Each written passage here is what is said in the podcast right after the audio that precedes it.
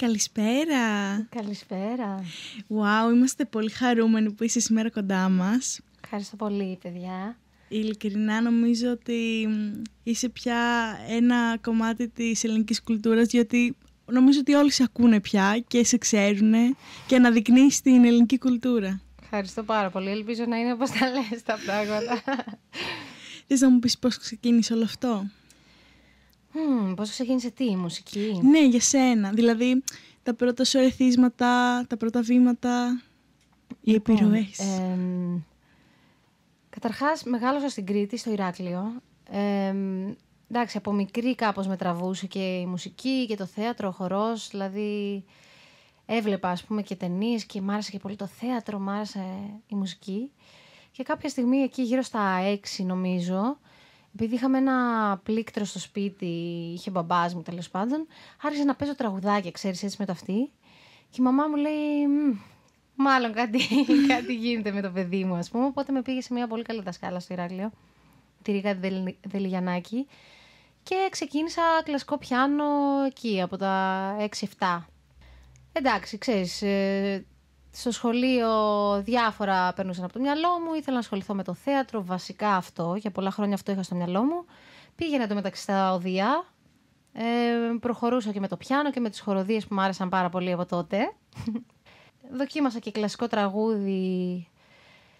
Βασικά γιατί κάποια στιγμή όταν ήμουν στο Λύκειο και είχα αποφασίσει ότι θέλω να περάσω στην αρχιτεκτονική, κάπως δεν είχα πολύ όρεξη να μελετήσω πιάνο και επειδή είχα φτάσει και σε μεγάλη τάξη τότε, δεν ήθελα να μελετάω, οπότε λέω, ξέρεις, για να μην σταματήσω εντελώς, ας ξεκινήσω κλασικό τραγούδι. Και το πιάσα, ξέρεις, από το 0 εκεί. Α, στο Λύκειο. Ναι, στο Λύκειο ξεκίνησα. Και μετά, εντάξει, ναι, όντως πέρασα στην αρχιτεκτονική, ήρθα στην Αθήνα για να σπουδάσω στο Πολυτεχνείο, συνέχισα με τα οδεία, κάπως μπήκα μέσα στα θέατρα, τέλος πάντων λίγο-λίγο. Ήμουνα τολμηρή πάντως, δηλαδή ότι οι ακροάσεις έβρισκα μπροστά μου, πήγαινα. Χωρίς να ξέρω, ας πούμε, κιόλας τι...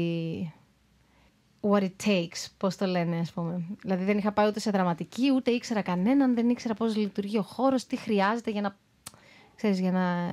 μια κατεύθυνση. Συμμετέχεις, ας πούμε, ναι, σε τέτοιες παραγωγές. Και εντάξει, ναι, σιγά σιγά το ένα έφερνε το άλλο. Αλλά έχεις δεχθεί πολλά πολυπολιτισμικά και διαπολιτισμικά ηθολογικά ερθίσματα από το περιβάλλον σου. Αυτά σε έχουν επηρεάσει ως προς την μουσική σου ταυτότητα? Σίγουρα, ναι. Γιατί και λόγω, ας πούμε, της καταγωγής του μπαμπά μου που είναι από το Σουδάν, μεγάλωσα στην Κρήτη, όπως σου είπα. Όπως έχω πει πολλές φορές, εντάξει, μεγαλώσαμε ναι, στην Ελλάδα και όλοι μας ακούμε, νομίζω, παραδοσιακά λαϊκά τραγούδια, ξέρεις, μεγαλώνοντας, είτε είμαστε φαν είτε όχι, όπου και να σταθείς και να βρεθείς. Ξέρεις, μόνο και μόνο το ότι το ακούμε γύρω μας περνάει μέσα μας αυτό. Αλλά ταυτόχρονα άκουγα και, ξέρεις, και pop και hip-hop και R&B και όλα αυτά τέλος πάντων που ακούμε όταν θέλουμε να είμαστε cool. Και κάπως έτσι όλα αυτά τα πράγματα τέλος πάντων. Κάποια στιγμή ταξίδευσα στην Αμερική, στο Berklee, οπότε και εκεί, ας πούμε, γνώρισα πάρα πολλούς ανθρώπους από όλο τον κόσμο. Ήρθα σε επαφή και με τη μουσική κουλτούρα, αλλά και γενικότερα με την κουλτούρα τους, ας πούμε. Με φαγητά, με τον τρόπο που υπάρχουν και που σκέφτονται. Οπότε σίγουρα όλο αυτό με έχει επηρεάσει. Κάποια στιγμή μεγαλώνοντας που το νιώθα κι εγώ, ας πούμε, σαν ανάγκη υπαρξιακή. Να, ξέρεις, να πω ποια είμαι, ρε παιδί μου, τι θέλω να πω, τι θέλω να κάνω. Κάπως έτσι, ας πούμε... Όλες αυτές οι εικόνες και όλοι αυτοί οι ήχοι, ας πούμε, και τα ερεθίσματα, ξέρεις, προσπάθησα να τα κάνω να βγάζουν νόημα, ας πούμε, για μένα καταρχάς. Και έτσι κάπως, ας πούμε, ξέρεις, γιατί τα πάντα, ας πούμε, ξεκινάνε από το πώς νιώθουμε εμείς και... Οπότε, στην ουσία, αυτό που θέλω να πω είναι ότι από την προσωπική μου ανάγκη, ας πούμε, την υπαρξιακή, όλες αυτές τις εικόνες και τα ερεθίσματα που είχα στη ζωή μου, να τα κάνω... Να γίνουν, ας πούμε, ένα πράγμα και να βγάλουν νόημα μεταξύ τους. Κάπως έτσι, ας πούμε, αυτομάτως αυτό πέρασα και στη μουσική και σε αυτό που αναζητούσα και εγώ, ας πούμε, ως και συνθέτης και δημιουργός. Ναι, αυτό το λέμε και πολύ στη ψυχολογία, ότι πολλές φορές πρέπει σαν ψυχοθεραπεία, να παίρνουμε τα ερεθίσματα, τα προβλήματα και όλα αυτά και να τα κάνουμε τέχνη. Δηλαδή, μέσα από τις ζωγραφιές, από τη μουσική, από αυτά που δημιουργούμε, καταλαβαίνουμε και πράγματα για τον εαυτό μας που δεν ξέραμε πολλές φορές. Σίγουρα. Κοίτα, το τέχνη, επειδή είναι μια λέξη που δεν ξέρω τι σημαίνει τελικά, αυτό που εννοώ είναι ότι ο καθένας μας, ρε παιδί μου, είτε ασχολούμαστε με τη μουσική, είτε ασχολούμαστε με οτιδήποτε ασχολούμαστε, εν πάση περιπτώσει, πρώτα απ' όλα οι μεγαλύτερες δυσκολίες που καλούμαστε να υπερβούμε είναι οι προσωπικές μας και μετά οι μουσικές, να το πω και έτσι. Δηλαδή, καλός ή κακός, ευτυχώς δυστυχώς, όλοι μας, ας πούμε, που θα ασχοληθούμε με τη μουσική, λογικά θα έχουμε κάνει κάποιο μάθημα ή μπορεί να είμαστε αυτοδίδακτοι και να έχουμε περάσει πολλές ώρες, ας πούμε, μελετώντας μόνοι μας ή έχουμε πάει σε ένα δάσκαλο. Δηλαδή, η γλώσσα και η θεωρία, να το πω και έτσι, λίγο πολύ όλοι τη μαθαίνουμε τον ίδιο τρόπο. Ναι. Νομίζω ότι όποιος καταφέρει να κάνει προσωπικές υπερβάσεις και σε προσωπικό επίπεδο να εξελιχθεί, αυτό τον κάνει, ας πούμε, ίσως να κάνει και το βήμα παρακάτω και στη μουσική. Δηλαδή τα πάντα, νομίζω, ξέρεις, όσο βελτιώνουμε τον εαυτό μας, σε προσωπικό επίπεδο εννοώ, τόσο βελτιώνεται και η δουλειά μας. Τόσο βελτιώνονται και τα πάντα μας, βασικά. Βέβαια, ναι, και η δουλειά μας και όλα. Εννοείται. Και πριν ανέφερες το τι θέλω να πω μέσα από όλα αυτά, προωθείς πολύ την ελληνική παράδοση μέσα από τη μουσική σου και φέρνεις ένα καινούριο πρίσμα ουσιαστικά. Αυτό πώς το κάνεις? Φέρνεις κάποια στοιχεία ελληνικά και προσπαθείς να δομήσεις ένα κομμάτι από την αρχή? Δηλαδή σκέφτεσαι ποια μουσικά όργανα θέλω να βάλω, το ρυθμό, πώς δηλαδή ξεκινάς αυτές τις επιτυχίες που έχεις κάνει? Καταρχάς δεν ξέρω αν προωθώ την ελληνική παράδοση, το ελπίζω. Αλλά όχι, βασικά, εντάξει, εμπνέομαι από την ελληνική παράδοση. Όσο ήμουνα στην Αμερική και, ξέρεις, βρισκόμενη σε ένα πολιτιστικό περιβάλλον, καλούμουν στην ουσία να φέρω πιο προσωπικά μου στοιχεία. Δηλαδή, ξέρεις, είχα φίλους, ας πούμε, Άραβες, Τούρκους, από τη Λατινική Αμερική, από τη Μαλαισία, από την Κίνα, από την Ιαπωνία. Και ξέρεις, έτσι όπως ήμουν εγώ περίεργη να μάθω για τα στοιχεία της κουλτούρας, άλλο τόσο και εκείνοι, ξέρεις, μου έλεγαν, μίλα μου λίγο στα ελληνικά να ακούσω ποια είναι η γλώσσα, πώς είναι τα τραγούδια, για τραγούδισε μου, για δείξε μου πώς είναι η χορή, φτιάξε μου ένα ελληνικό φαγητό να φάω. Οπότε, ξέρεις, και σε ένα τέτοιο περιβάλλον, και εγώ, ας πούμε, ένιωσα την ανάγκη να ορίσω, ας πούμε, την ταυτότητά μου, που είναι σαφώς ελληνική, έτσι, εδώ έχω μεγαλώσει. Και ακριβώς για να βρω τη θέση μου, ας πούμε, στο σύνολο, άρχισα να το αγαπάω αυτό πάρα πολύ και να μελετάω για τη μουσική σιγά-σιγά. Οπότε κάπως έτσι πέρασα, ας πούμε, στην πιο, δεν θέλω να πω παραδοσιακή μουσική, στη world, στην ethnic. Γιατί δεν είναι καθαρά παραδοσιακό αυτό που κάνουμε. Και που κάνω κι εγώ, δηλαδή, και τα τραγούδια που γράφω. Απλώς σίγουρα υπάρχουν πάρα πολλά στοιχεία της παράδοσης και μουσικά, και όχι μόνο μουσικά, που με συγκινούν. Σίγουρα το στοιχείο της πολυφωνίας είναι κάτι που με άγγιζε από μικρή, άλλωστε, με τις χοροδίες. Ο ρυθμός, οι στίχοι, ας πούμε, οι θεματικές των στίχων, δηλαδή πραγματικά με αγγίζουν και με συγκινούν πάρα πολύ και νιώθω ότι είναι, επειδή έχουν πλέον κορεστεί τόσο πολύ όλα, νιώθω ότι είναι πραγματικά η πιο φρέσκια πηγή από οτιδήποτε άλλο, ας πούμε, τουλάχιστον για μένα, ξέρεις. Ναι, ναι, και τρέχουμε πολύ για να ψάξουμε το καινούριο και το απέξω, αυτό που πουλάει, και ξεχνάμε ουσιαστικά ότι αυτό που πραγματικά μπορεί να πουλήσει είναι το δικό μας, αυτό που είχαμε και από τα προηγούμενα χρόνια, ας πούμε. Κοίτα, ο πολιτισμός μας. Σαφώς. Έτσι κι αλλιώς, για μένα η παράδοση δεν είναι κάτι το οποίο, ας πούμε, δεν εξελίσσεται. Δηλαδή, ξέρω ότι υπάρχει μια πολύ μεγάλη συζήτηση γύρω από το τι είναι παράδοση και τι δεν είναι και πώς ορίζεται ο σεβασμός στην παράδοση, ας πούμε, και ότι, ξέρεις, απλώς έχοντας κάνει και εγώ πολλές συζητήσεις, ας πούμε, με ανθρώπους και που παίζουν αυτή τη μουσική και που τη μελετάνε από μικρή, ας πούμε, δεν ξέρω, η άποψή μου είναι ότι αυτή είναι μια μουσική που έχει προκύψει, ας πούμε, από τους ανθρώπους, που έρχονται κοντά, ας πούμε, στους τόπους τους και θέλουν να γιορτάσουν, να χαρούν, να χορέψουν, να κλάψουν, να κοινωνικοποιηθούν. Από τον τρόπο ζωής. Ακριβώς. Και επειδή αυτό, όσο περνάνε τα χρόνια και όσο εξελισσόμαστε, αλλάζει. Δηλαδή, σίγουρα δεν είμαστε όπως ήμασταν πριν 100 χρόνια, ας πούμε, ούτε πριν 200. Οπότε δεν μπορώ να φανταστώ ότι και η παράδοση και η μουσική, όπως την παίζανε, ας πούμε, πριν 50 χρόνια ή πριν 100, ή πριν 150 δεν ήταν ίδια. Νομίζω ότι αυτό που έχει σημασία είναι να καταλάβουμε ποιες είναι, πώς να σου πω, οι έννοιες και οι ανάγκες και τα συναισθήματα, οι εικόνες, δεν ξέρω, που επικοινωνούνται μέσα σε αυτά τα τραγούδια και στην ουσία να προσπαθήσουμε τα ίδια πράγματα να τα πούμε με το νέο λεξιλόγιο. Βέβαια. Δηλαδή και όλες οι γλώσσες εξελίσσονται και οι μουσικές γλώσσες εξελίσσονται, η μουσική δηλαδή, και η γλώσσα που μιλάμε. Μπορούμε να εξυγχρονίσουμε ό,τι παλιό και όμορφο, μπορούμε να το εξυγχρονίσουμε και να το φέρουμε στο τώρα και να μας δημιουργήσει μια πολύ όμορφη ατμόσφαιρα, νομίζω. Κοίτα, εγώ αυτό κάνω, δεν λέω ότι αυτό πρέπει να κάνουν όλοι, γιατί και εγώ, ας πούμε, όπως σου είπα, άλλοι είναι οι ήχοι που έχω ακούσει, άλλα πράγματα έχω μελετήσει σε όλη μου τη ζωή. Δηλαδή και εγώ αν ξέρεις, μελετούσα παραδοσιακή μουσική από μικρή, ας πούμε, θα το έκανα με διαφορετικό τρόπο. Η αρετία, ας πούμε, και τη ΜΕ που τη θαυμάζω πάρα πολύ, ξέρεις, ξεκίνησα από μικρή μέσα σε αυτό. Δηλαδή είναι ο άλλος ο τρόπος που το προσεγγίζει και με συγκινεί πάρα πολύ, τη θαυμάζω πάρα πολύ. Είναι τρομερή μουσικός, τρομερή φωνή και η αισθητική της δηλαδή είναι... Βέβαια, οπότε, είναι εξαιρετική καλλιτέχνη. Ξέρεις, δεν θέλω να πω ότι κάνω παραδοσιακή μουσική σε καμία περίπτωση. Απλώς υπάρχουν κάποια στοιχεία από αυτή τη μουσική, όπως όμως και από την pop μουσική και από τη hip hop μουσική, που με συγκινούν, που με αγγίζουν. Και εγώ προσωπικά λέω τη δική μου ιστορία. Και όσον αφορά τα project τα οποία δημιουργείς, φαντάζομαι ουσιαστικά δημιουργείς πρώτα ένα concept και έπειτα συνθέτεις το κομμάτι. Έχεις κάποια συγκεκριμένη σειρά την οποία ακολουθείς? Όχι.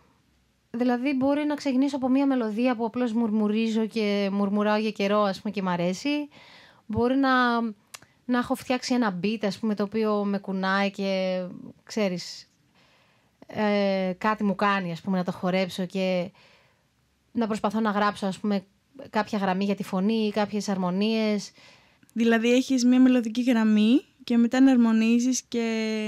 έτσι εξελίσσεται. Ναι, κάθε φορά μπορεί να είναι άλλο το ξεκίνημα. Μπορεί να είναι, ας πούμε, να έχω ακούσει ένα τραγούδι που μου αρέσει πάρα πολύ και να κάτσω στο πιάνο, ας πούμε, και να το τζαμάρω και να το τραγουδάω και μετά να αρχίζω να αυτοσχεδιάζω πάνω σε αυτό και τελικά, ας πούμε, με οδηγώ την ατμόσφαιρα του τραγουδιού που μου αρέσει να φτιάξω κάτι καινούριο, ξέρεις, που να με κάνει να αισθάνομαι το ίδιο, ας πούμε. Και ναι. Σε ρωτάω αυτό γιατί... εμείς που είμαστε από το Ιόνιο Πανεπιστήμιο έχουμε και το μουσικών σπουδών στη Κέρκυρα και πολλά παιδιά νομίζω θα ήθελαν να μάθουν μια τόσο επιτυχημένη καλλιτέχνη ποια βήματα ακολουθεί. Εσύ ποια συμβουλή θα έδινες στα παιδιά αυτά για να κάνουν ένα ξεκίνημα, να δημιουργήσουν ένα κομμάτι μόνοι τους και να το εξελίξουν, να πάνε σε μια δισκογραφική? Καταρχάς η πορεία, όπως σου είπα και πριν, είναι προσωπική. Το Ιόνιο Πανεπιστήμιο είναι, δηλαδή τουλάχιστον το μουσικό τμήμα που ξέρω εγώ και έχω συναντήσει πολλούς μουσικούς από εκεί, είναι τρομερό πανεπιστήμιο. Γίνεται πολύ καλή δουλειά, πιστεύω. Οπότε, εφόσον, ας πούμε, έχουν την τύχη να βρίσκονται σε ένα τέτοιο περιβάλλον, ξέρεις, με τους καθηγητές και κυρίως το ότι βρίσκονται σε μια τέτοια κοινότητα, έτσι, το ότι βρίσκονται με άλλους ανθρώπους, ας πούμε, ίσως σε κοντινές ηλικίες που έχουν τα ίδια, ας πούμε, την ίδια αγάπη, τα ίδια ενδιαφέροντα. Και πολλές φιλαρμονικές έχεις στο νησί. Καλά, ειδικά το νησί. Έχω πάει. Και νομίζω, πραγματικά, εκτός από την Κέρκυρα, μόνο στην Αμερική, στη Βοστόνη που ζούσα, που ήταν στην ουσία όλοι φοιτητές από το Πανεπιστήμιο, πραγματικά περπατάς στις γειτονιές και ακούσα από τα σπίτια μουσική. Ναι. Μόνο στην Κέρκυρα. Στα καντούνια, ναι. Και στη Βοστόνη, ας πούμε, που ήμουνα, ήταν ακριβώς έτσι. Δηλαδή, μόνο που βρίσκεσαι σε αυτό το περιβάλλον, εξελίσσεσαι, γιατί είναι γύρω σου, είναι παντού. Ακόμα και για καφέ, ας πούμε, όταν πας με ένα φίλο σου, μόνο που συζητάτε, ξέρεις τι δίσκος βγήκε, τι δεν βγήκε, τι έκανε, τι υπάρχει, αυτό σε κάνει καλύτερο. Για μένα, δηλαδή, όταν γύρισα από την Αμερική και ήρθα στην Αθήνα, χρειάστηκε, ας πούμε, να το ψάξω για να βρεθώ σε ένα τέτοιο περιβάλλον, ας πούμε, να φτιάξω την μπάντα μου, να φτιάξω τις φωνές, τις κόρες, τη συνέχεια και τελικά να βρίσκομαι, ας πούμε, σε ένα περιβάλλον όπου, ξέρεις, εξελισσόμαστε και μαθαίνουμε ένας από τον άλλον. Οπότε, εφόσον έχουν την τύχη, ας πούμε, να βρίσκονται εκεί, νομίζω το σημαντικό είναι αυτό που σου είπα πριν, δηλαδή η προσωπική πορεία που διαγράφει ο καθένας. Το τι κάνει τελικά, νομίζω, ο καθένας και τι λέει, τι φτιάχνει, τι προσωπικό, ας πούμε, το τι project θα φτιάξει ή τι concept που με ρώτησες πριν, έχει να κάνει με τον... όχι μόνο με το πόσο καλά ξέρεις να παίζεις τη μουσική, ας πούμε. Ίσα-ίσα θα έλεγα ότι αυτό μπορεί να είναι και λιγότερο από το 50%.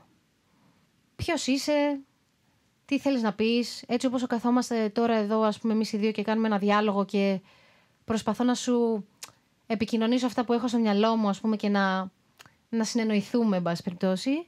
Έτσι είναι και με τη μουσική. Mm-hmm. Μπορείς να καταλάβεις πράγματα για το χαρακτήρα ενός ανθρώπου, μπορείς να καταλάβεις τις αισθητικές του επιλογές, μπορείς να καταλάβεις, ας πούμε, την κοινωνικοπολιτική του, τη στάση ζωής του. Γιατί ακόμα και το πώς θα ενορχιστρώσεις ένα τραγούδι, το τι ρίσκα θα πάρεις, ας πούμε, δείχνει κάτι για σένα και για το χαρακτήρα σου. Οπότε, επιστρέφω σε αυτό που σου έλεγα πριν. Η προσωπική δουλειά είναι αυτό που κάνει τελικά και ένα project ιδιαίτερο, νομίζω. Όχι νομίζω, είμαι σίγουρη. Να γεννηθεί. Και επειδή και εμένα, ας πούμε, οι άνθρωποι που έχω ως πρότυπα και έτσι και με εμπνέουν, ανεξαρτήτως χώρου, δεν είναι μόνο μουσική, είναι άνθρωποι, ρε παιδί μου, που πήραν ρίσκα, που τόλμησαν, ας πούμε, να περπατήσουν σε δρόμους που μπορεί να μην είχαν πατηθεί νωρίτερα. Ξέρεις. Από μουσικά πρότυπα, ας πούμε, ποιους έχεις? Εντάξει, πολλές διαφορετικές προσωπικότητες μπορώ να σου πω. Από τη Μαρία Κάλλας, ας πούμε, που το έχω πει πολλές φορές, μέχρι η Μπιόρκ. Μ' αρέσει πολύ ο ήχος του Τζέιμς Μπλέικ. Έχω ακούσει πάρα πολύ τις βουλγάρικες φωνές. The Mystery of the Bulgarian Voices. Και στη Βουλγαρία πάντως έχω δει αυτό με το μουσικό που είναι όλοι ενωμένοι και έχει παντού μουσική, δηλαδή. Τα πολυφωνικά εννοείς? Ναι, και γενικότερα και τη φοιτητική ζωή που έχω παρακολουθήσει είναι των μουσικών. Είναι όλοι έτσι να μαζευτούμε, να παίξουμε μουσική όπως την Κέρκυρα. Νομίζω παντού σε όλο τον κόσμο είναι, ναι, αυτό. Η μουσική ενώνει. Σίγουρα. Και νομίζω ότι έχει βαρύτητα και η εικόνα στο καλλιτέχνη. Και το marketing, βέβαια. Θεωρείς ότι είναι αλληλένδετα? Δηλαδή πρέπει να δώσεις την ίδια βαρύτητα και στο marketing για την εικόνα σου, αλλά και στην ποιότητα της μουσικής? Νομίζω είναι τελείως διαφορετικά πράγματα όλα αυτά. Το marketing είναι κάτι το οποίο δεν είναι καν δική μου δουλειά.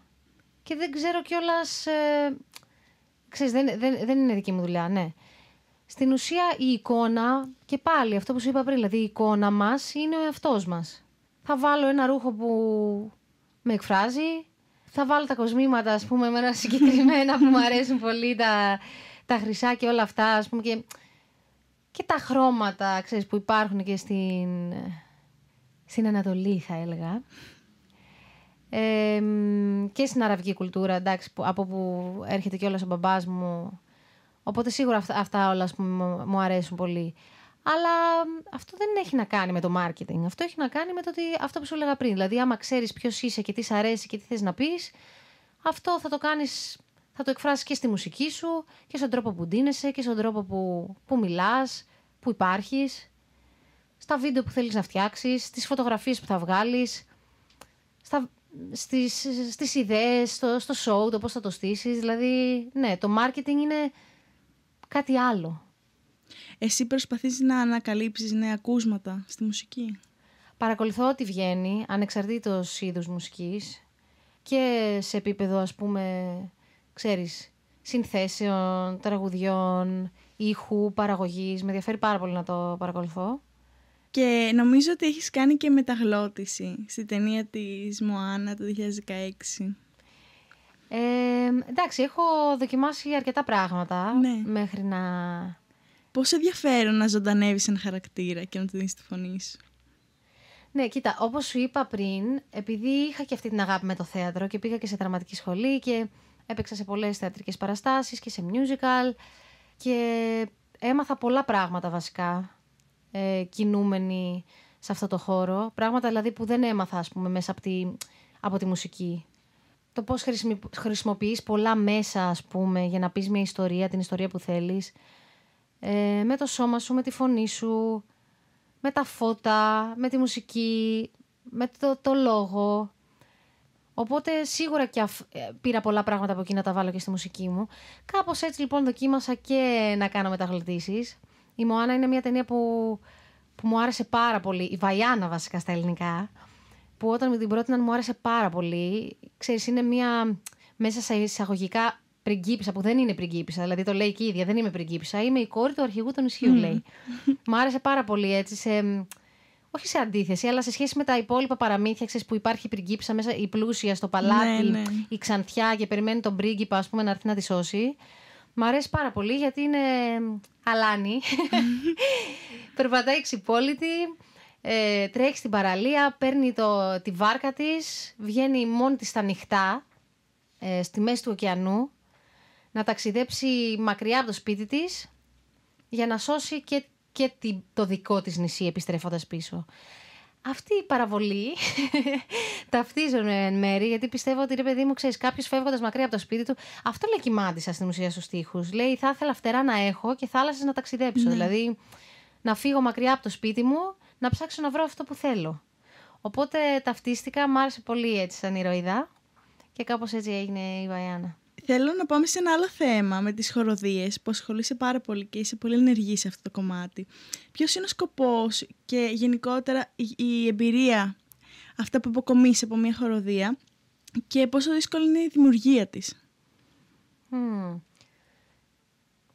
Μπορώ να σου πω ότι όσο καιρό ασχολούμουν με το θέατρο και το κοινωνικό κομμάτι ήταν αυτό το οποίο με ενδιέφερε, ας πούμε.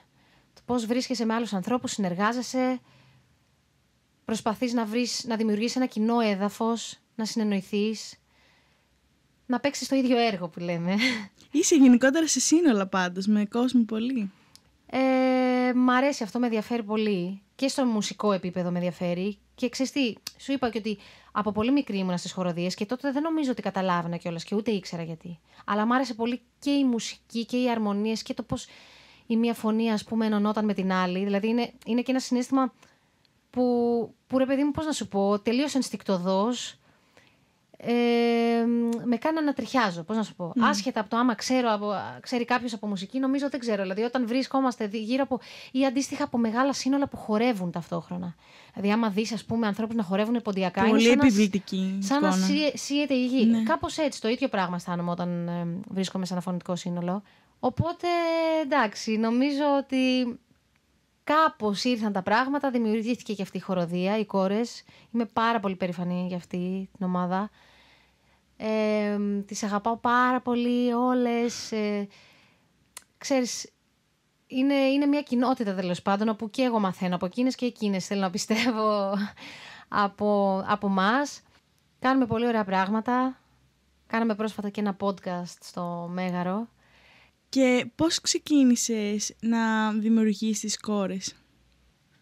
Στην ουσία οι κόρες δημιουργήθηκαν επειδή είχαμε τις φωνές, το group που τραγουδούσαμε με τα κορίτσια, και μας έστελναν, ας πούμε, μηνύματα κοπέλες από την Αθήνα και μας έλεγαν πόσο πολύ μας αρέσει αυτό που κάνετε και θα θέλαμε κι εμείς να είμαστε στις πρόβες σας, στις συναυλίες σας. Οπότε κάπως έτσι, εν πάση περιπτώσει, στον πυρήνα της ομάδας μας μας πλησίασαν στην αρχή 5 τραγουδίστριες, μετά 10, μετά 15, μετά 30, 40, 50 άσπρα, κόκκινα, κίτρινα, μπλε, πώς το λέει το τραγούδι. Και τώρα έχει φτάσει να είμαστε 150 μέλη. Εντάξει, ασχολούμαστε και με τη μουσική και με το τραγούδι και με το χορό, με το θέατρο, με την υποκριτική. Όλα αυτά τα οποία μελετάμε, ας πούμε, και στις πρόβες μας, είναι και δικός μου όραμα. Ακριβώς και από τη δική μου εμπειρία, ας πούμε, όταν σπούδαζα μουσική, είδα, ας πούμε, ότι υπάρχει μια, πώς να το πω, ένα gap ανάμεσα στο αυτό που σπουδάζω και ξαφνικά βγαίνω στην πραγματική ζωή, ανεβαίνω σε μια πραγματική σκηνή, σε μια πραγματική παράσταση με επαγγελματίες άλλους, έτσι.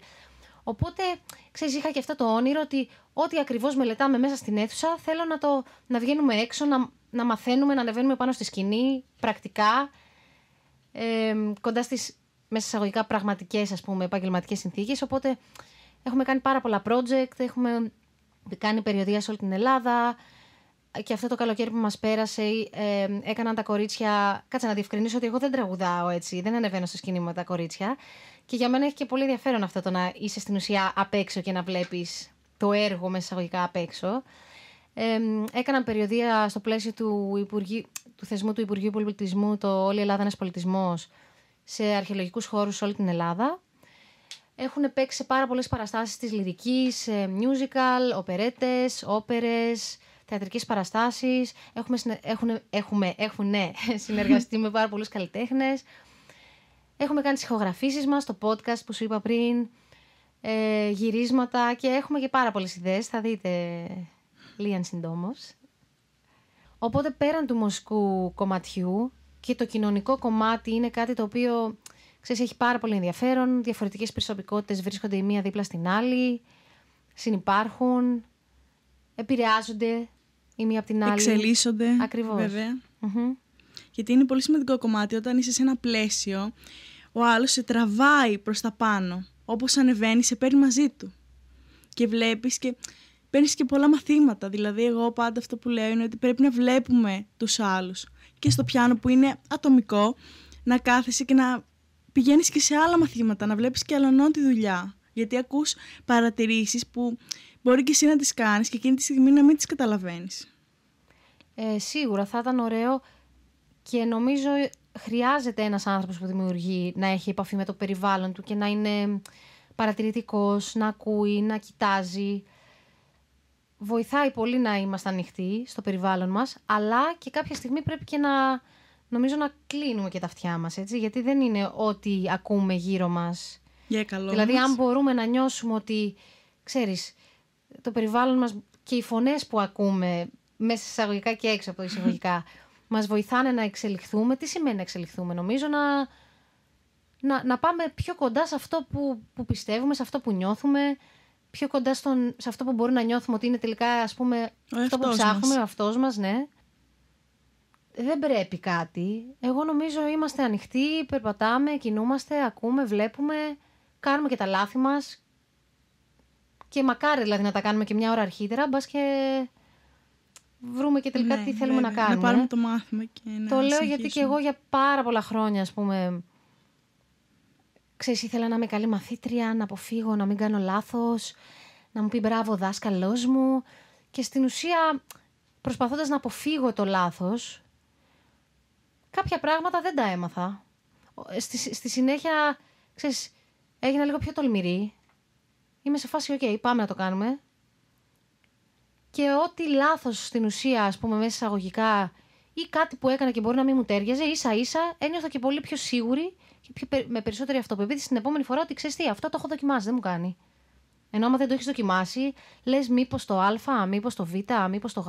Ναι. Όσο πιο πολλά πράγματα δοκιμάσεις, τόσο πιο πολλά μαθήματα παίρνεις. Ακριβώς. Εσύ τώρα έχεις φτάσει σε ένα πολύ καλό σημείο, νομίζω, στην καριέρα σου. Ποια είναι τα επόμενα σχέδια που έχεις?